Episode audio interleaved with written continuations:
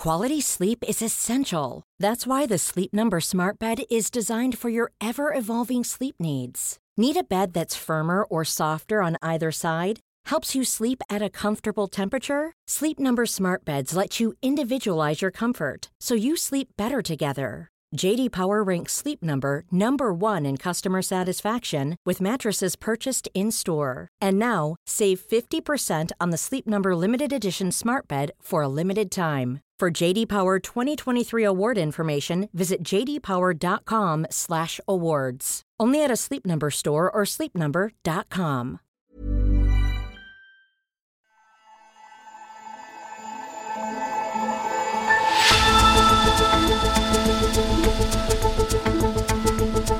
Hello and welcome to Economist Radio. You're listening to Babbage, our weekly show on technology and science. I'm Kenneth Cukier, a senior editor at The Economist, and coming up on today's show, is there any way to spur real action on climate change? My basic perspective is that the contributions of your individual lifestyle choices are completely trivial when compared to things at the policy level. And how natural disasters surprisingly fade from memory. One of the best ways to teach history, at least in a sort of warning sense of history, is to bring the survivors into the classroom. But first, artificial intelligence is becoming fundamental to how many companies, particularly online companies, do business. Of course, we've heard lots about Facebook and Google, but what about Amazon? There, AI and machine learning is part of almost every aspect of the company, from distribution and warehousing to web services. Hal Hodson is the Economist technology correspondent, and he's been to Amazon's Seattle headquarters to watch what's going on. Hello, Hal. Hello, Ken. Long time no see. Absolutely. Hal, I have to insert some sort of ridiculous joke about AI because your name is Hal. I mean, please, please be my guest. Open the pod bay doors, Hal. Hal, Amazon is notorious for wanting to actually do things rather than talk about things. So it's kind of unusual that you got such great access. What did you see while you were there? I spent two days at Amazon talking to their machine learning executives. The premise for the piece is like you don't really hear much from Amazon in the domain of like driverless cars or you know, you don't really hear about people worrying about killer robots. A lot of the AI conversation is driven, and this is sort of the public conversation by Facebook and Google. But it's sort of generally known in the industry that Amazon is just like stuffed to the gills with algorithms that learn how the systems that they run work and try and find improvements in them. And so I talked to the Alexa teams, which is the voice assistant. I talked to the people who run the warehouses. I talked to the people who run AWS um, which is their uh, huge cloud computing platform. And maybe the, the highest level takeaway is if you've been paying attention to Amazon, then you've heard of this thing called, they call it the flywheel. You might also call it a virtuous circle or a positive feedback loop. And what this means is that Amazon makes a good product and then customers use it. Say Amazon.com is a service where you shop and customers use it and Amazon gathers data about how the customers are using it and they make Amazon.com better and more customers use it because it's better and it accretes and accretes and accretes and gets better. And the thing that came out that Uh, you could kind of know if you know how these things work, but is now sort of on the record and in the piece, is that machine learning is like a vital component of doing this because Amazon operates at such a gigantic, mind numbing scale that if you don't have automation in the loop, you just can't do it. And Jeff Wilke, who's the CEO, he explicitly said that they knew this from the beginning, roughly in 1999. They knew that they wanted to sell millions of different products, billions of items overall, all over the world, and that they knew they needed to automate to do that. So lots of companies have that insight that with data you can improve the product and get that virtuous circle, that flywheel going. Google and Facebook are two of the most notorious ones, and they do an extraordinarily good job of applying machine learning, but they're also getting beaten back by privacy advocates and regulators because of the data, but Amazon less so. This actually might be one of the most interesting things. With Google and Facebook, there's this split, this classic split between the users and the customers. And people talk about if you're not paying, then you're the product. And so in Google and Facebook's cases, they have to serve two masters. They serve you, the person who uses their email or their social network, but they also serve the advertisers. And so their interests are split. They have a conflict of interests. In Amazon's case, the user and the customer are the same. It's you. You are the only person they care about. They do have some second order conflict of interests in terms of like who gets to sell what on their platform. And sometimes Amazon a little bit competes with them. And that is problematic. But Jeff Bezos has not testified to Congress. Jeff Bezos is not being hauled in front of Senate committees and being accused of ruining democracy. Amazon is scot free at the moment. And it's because of that alignment of what you're doing and who you're doing it for and why you're gathering the data. Hal, my final question for you is after looking at AI in terms of how it's being adopted in businesses across the economy, as well as now looking at Amazon, what do you think the future is going to look like? Will companies be able to adopt AI and bring it in to their own businesses across the board? Or do the great companies that have the most resources, will they always be out ahead of others and it's going to actually enable them to concentrate power in ways that would be unhealthy for the economy? I will not pretend that I have a very, very solid answer to this question because I think if I did, a lot more people would perhaps be listening to me. But my leaning is towards the latter, which is that I think that the group of advantages that the big tech companies have direct relationships with customers, usually through phones or devices, ability to gather large volumes of data, massive momentum and capital so that they can pay people and spin up huge computers. I think that that beats what any Joe Schmo can do with their startup.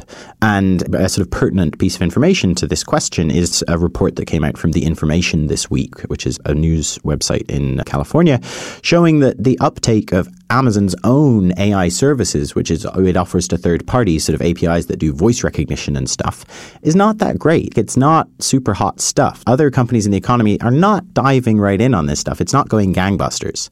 Whereas internally, running its own systems, Amazon stuff is going gangbusters. It is like completely foundational to how they run the company. So I think it is more that the giants are getting stronger even now with all the attention they're getting.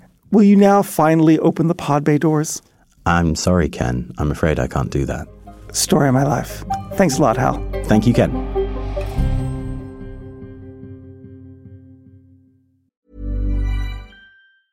There's never been a faster or easier way to start your weight loss journey than with PlushCare.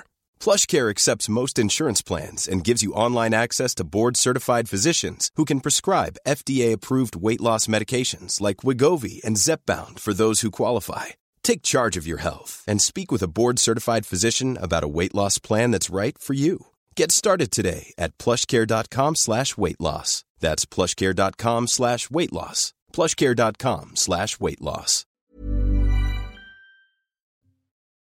Next, environmental activists are becoming more energized as debate around climate change intensifies. A patient approach to affecting change has been replaced by a more urgent call to action.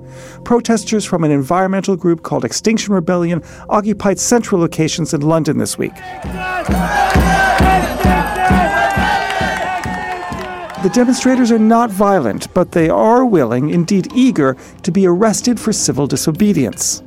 The sense of urgency that is prompting protesters to take to the streets is the same found in the opening lines of a recent book on climate change by the American journalist David Wallace Wells called The Uninhabitable Earth. The book opens with the line, It is worse, much worse than you think. So, is there any way to limit the destruction or at least avert some of its effects? David Wallace Wells spoke to The Economist business editor and former environment correspondent Jan Piotrowski. David, welcome to Babbage. Thanks, great to be here. So I wanted to start with the storytelling, and now I've been writing about the environment, and obviously climate change being the, the most important story in the environment, certainly now, and, and certainly for for the past decade at least. And I find it really difficult. I mean, it's really difficult to write about climate change because you have to steer a very delicate course between techno optimism or underplaying the problem to the point where it breeds complacency and alarmism, which in turn might risk breeding a sort of sense of fatalism that we can't do anything about it. And how do you navigate between those two extremes because it's really very hard and either of these is really not it's sort of inimical to getting people involved and engaged. It's almost more about advocacy than about journalism. So i come to this story really as a journalist as a storyteller and i think the main obligation there is to tell the truth. So to write about the science as it's emerging to be honest about it not to be scared of its scarier outcomes and not to be too enamored of its rosier outcomes but to really tell the full spectrum of the possibilities as the scientist scientists see it. And that's how I've approached this book. But I think, you know, anyone writing about climate, you feel called to advocacy even if you don't start out as an advocate because the issue is so dramatic, so threatening. It'll touch every aspect so, of all. Have you become an advocate? I feel like I'm in a kind of hybrid position now. And presumably over the course of the next months, as I'm going around talking about this book, I may feel more pulled in that direction than I am now. I still feel primarily obligated to the truth, really, not particular messaging strategy. But on the question of, you know, how to balance complacency and fatalism, when I look out in the world, I see a world that is obviously complacent and if there's a risk for messaging on climate, it seems obvious to me that more complacency is a bigger risk than more fatalism, which is to say, I was not an environmentalist. I'm not someone who has lived my life according to these principles. And I came to this issue and became now a kind of quasi advocate out of fear. And so I know from my own experience that alarm can be motivating in that way. When I look around my friend group, my cohort, even more generally at the country I live in and you know the West generally, I see so many more people who, while they may be aware of and a bit concerned about climate change, are not motivated to really act politically in their own lives up to the scale that the challenge demands. And that to me says that if we're navigating between those two poles, maybe we've been navigating too close to hope and optimism, which breeds complacency, and not actually using the tool of alarm sufficiently. So I think you make a very, very good point. And this is something that needs to be stressed again and again. And we sort of, for all the sort of talk of, of a green revolution, if you just looked at the headlines, you would think that the world is being powered by solar panels and wind turbines, whereas, whereas actually the best that these renewable technologies are doing is taking a sliver of the extra energy demand that is coming online in the world and, and carbon emissions are flat or, or even ticking up slightly. Yes. So it's like it's like just to paraphrase Solow, right? So you can see the green revolution everywhere except for the carbon emission statistics. Right. Yeah. No, it's kind of amazing and dispiriting, distressing that we've had this incredible green energy revolution. The price on solar in particular has fallen so dramatically, much faster than any of even its advocates were saying would happen a decade or two ago. And yet, the proportion of global energy use that comes from renewables has not grown at all in 30, 40, 50 years, which means, yeah, we've made no progress at all. In fact, since our global energy use has expanded, we've actually made negative progress over that time.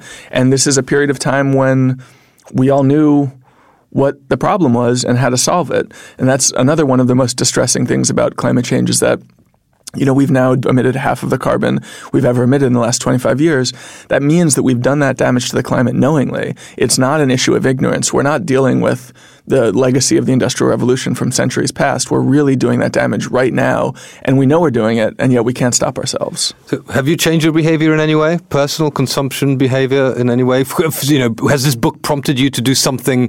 Obviously, the climate is a massive cumulative collective action problem and a single person or even millions of people for that matter doing something on their own patch won't solve it. But has it prompted you to change your ways? I mean, the short answer is no. I am traveling a little bit less by plane, and I probably will do even less. Probably not now with this book tour. Once the tour is over, yeah. Um, but I'm trying to I'm trying to do as little as I can with that um, while this is going on.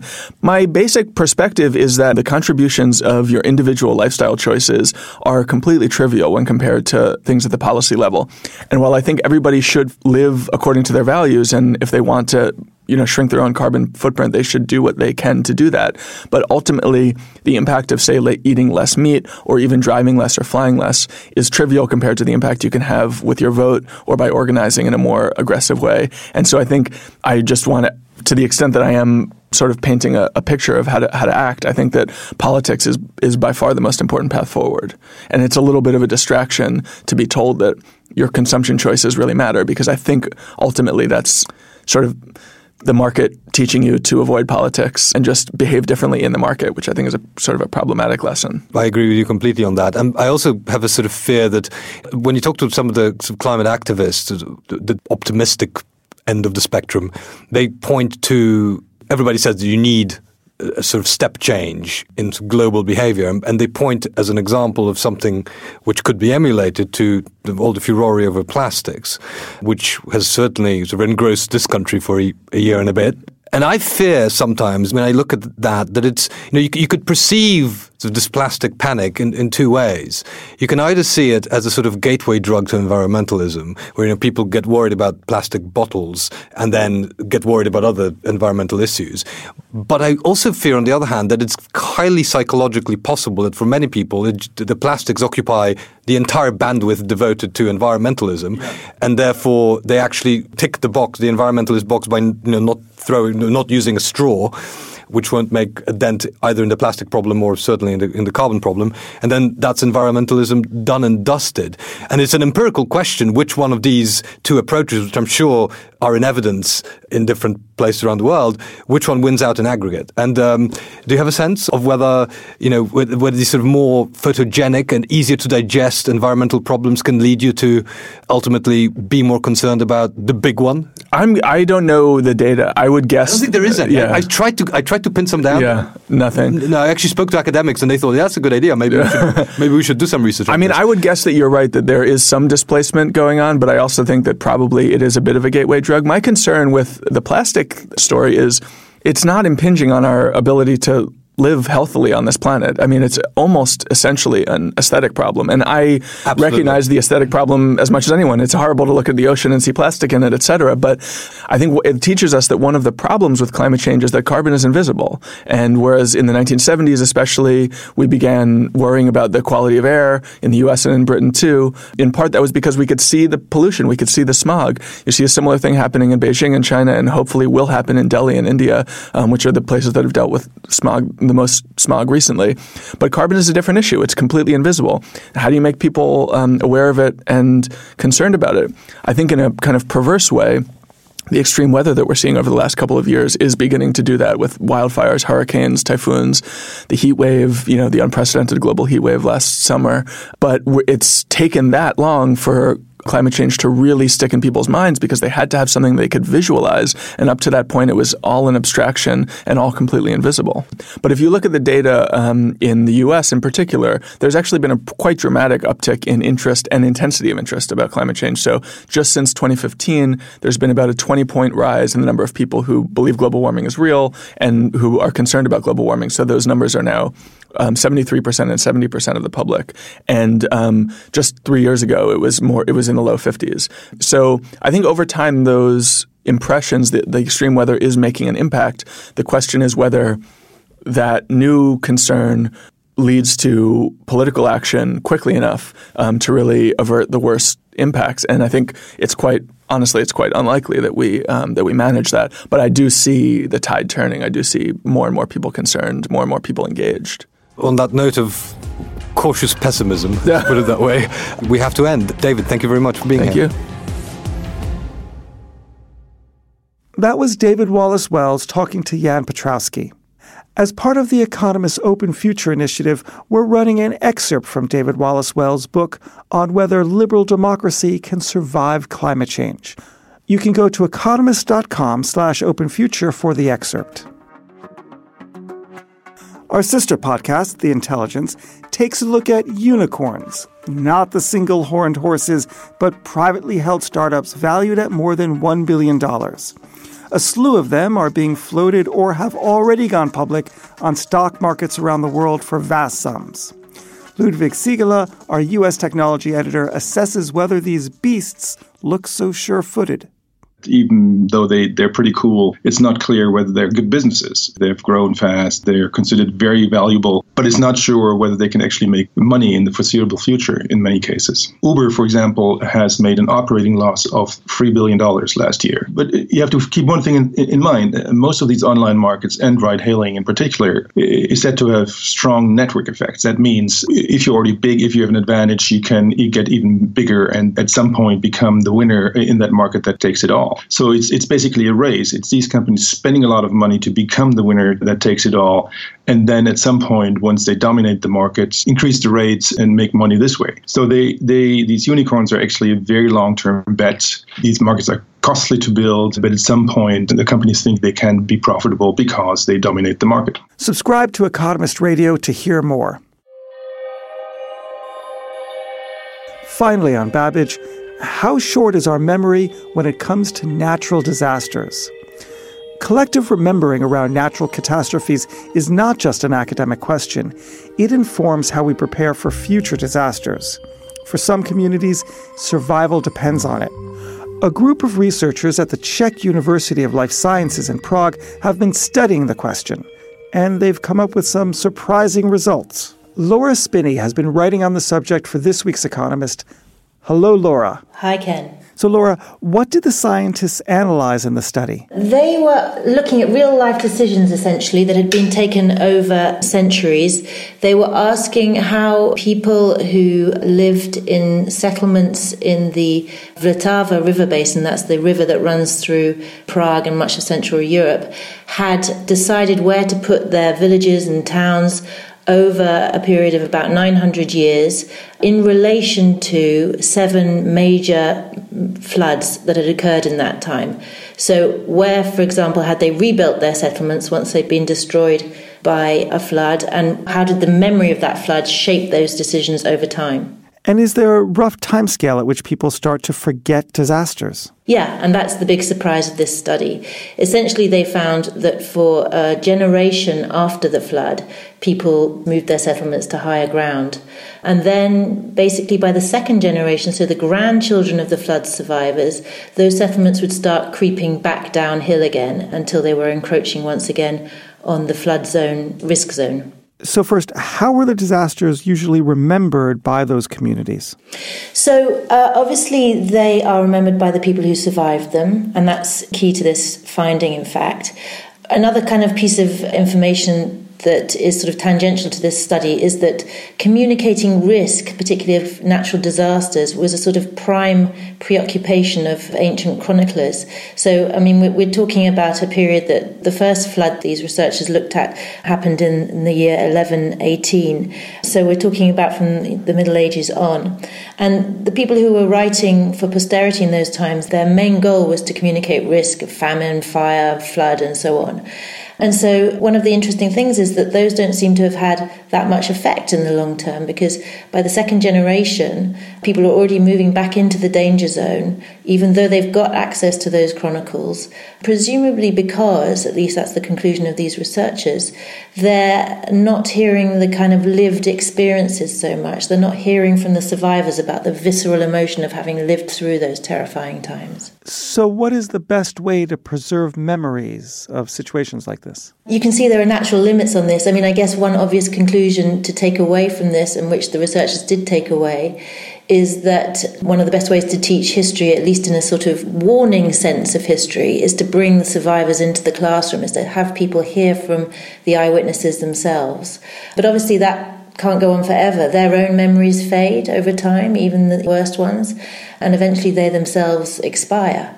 So, you know, there's a kind of built in forgetting mechanism here, which may turn out to be adaptive at some level. I mean, after all, if you take the example of floods, there's always a trade off. All the way through history, people have built their settlements close to water because we need water to live, we need it for washing, for cleaning, and that's been kind of translated into a real estate value that's placed on waterside properties.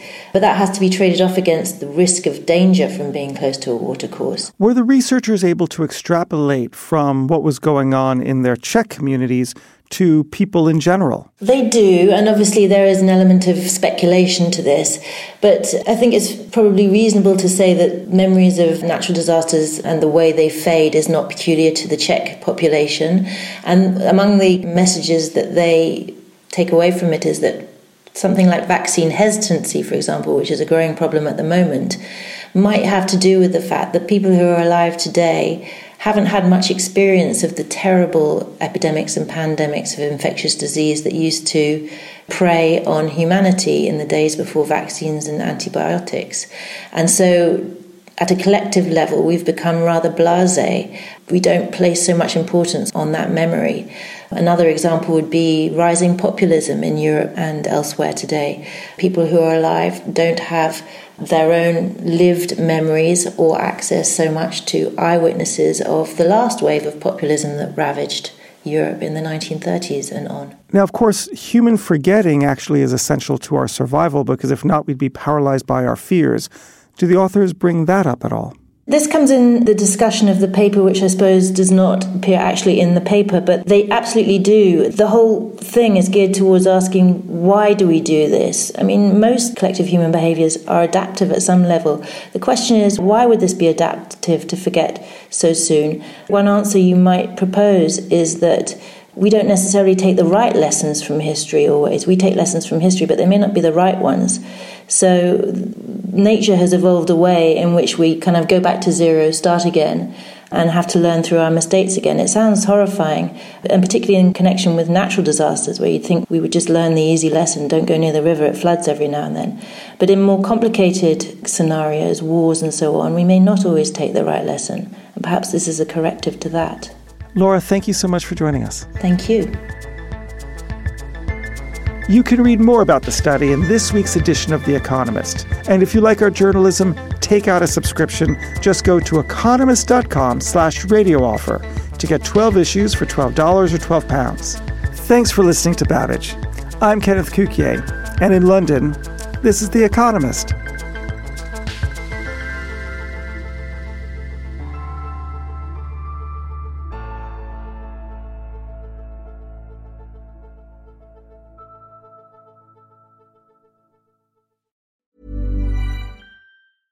Selling a little or a lot? Shopify helps you do your thing however you cha-ching. Shopify is the global commerce platform that helps you sell at every stage of your business. From the launch your online shop stage to the first real life store stage, all the way to the did we just hit a million orders stage. Shopify is there to help you grow. Shopify helps you turn browsers into buyers with the internet's best converting checkout. 36% better on average compared to other leading commerce platforms because businesses that grow grow with Shopify. Get a $1 per month trial period at shopify.com/work. shopify.com/work.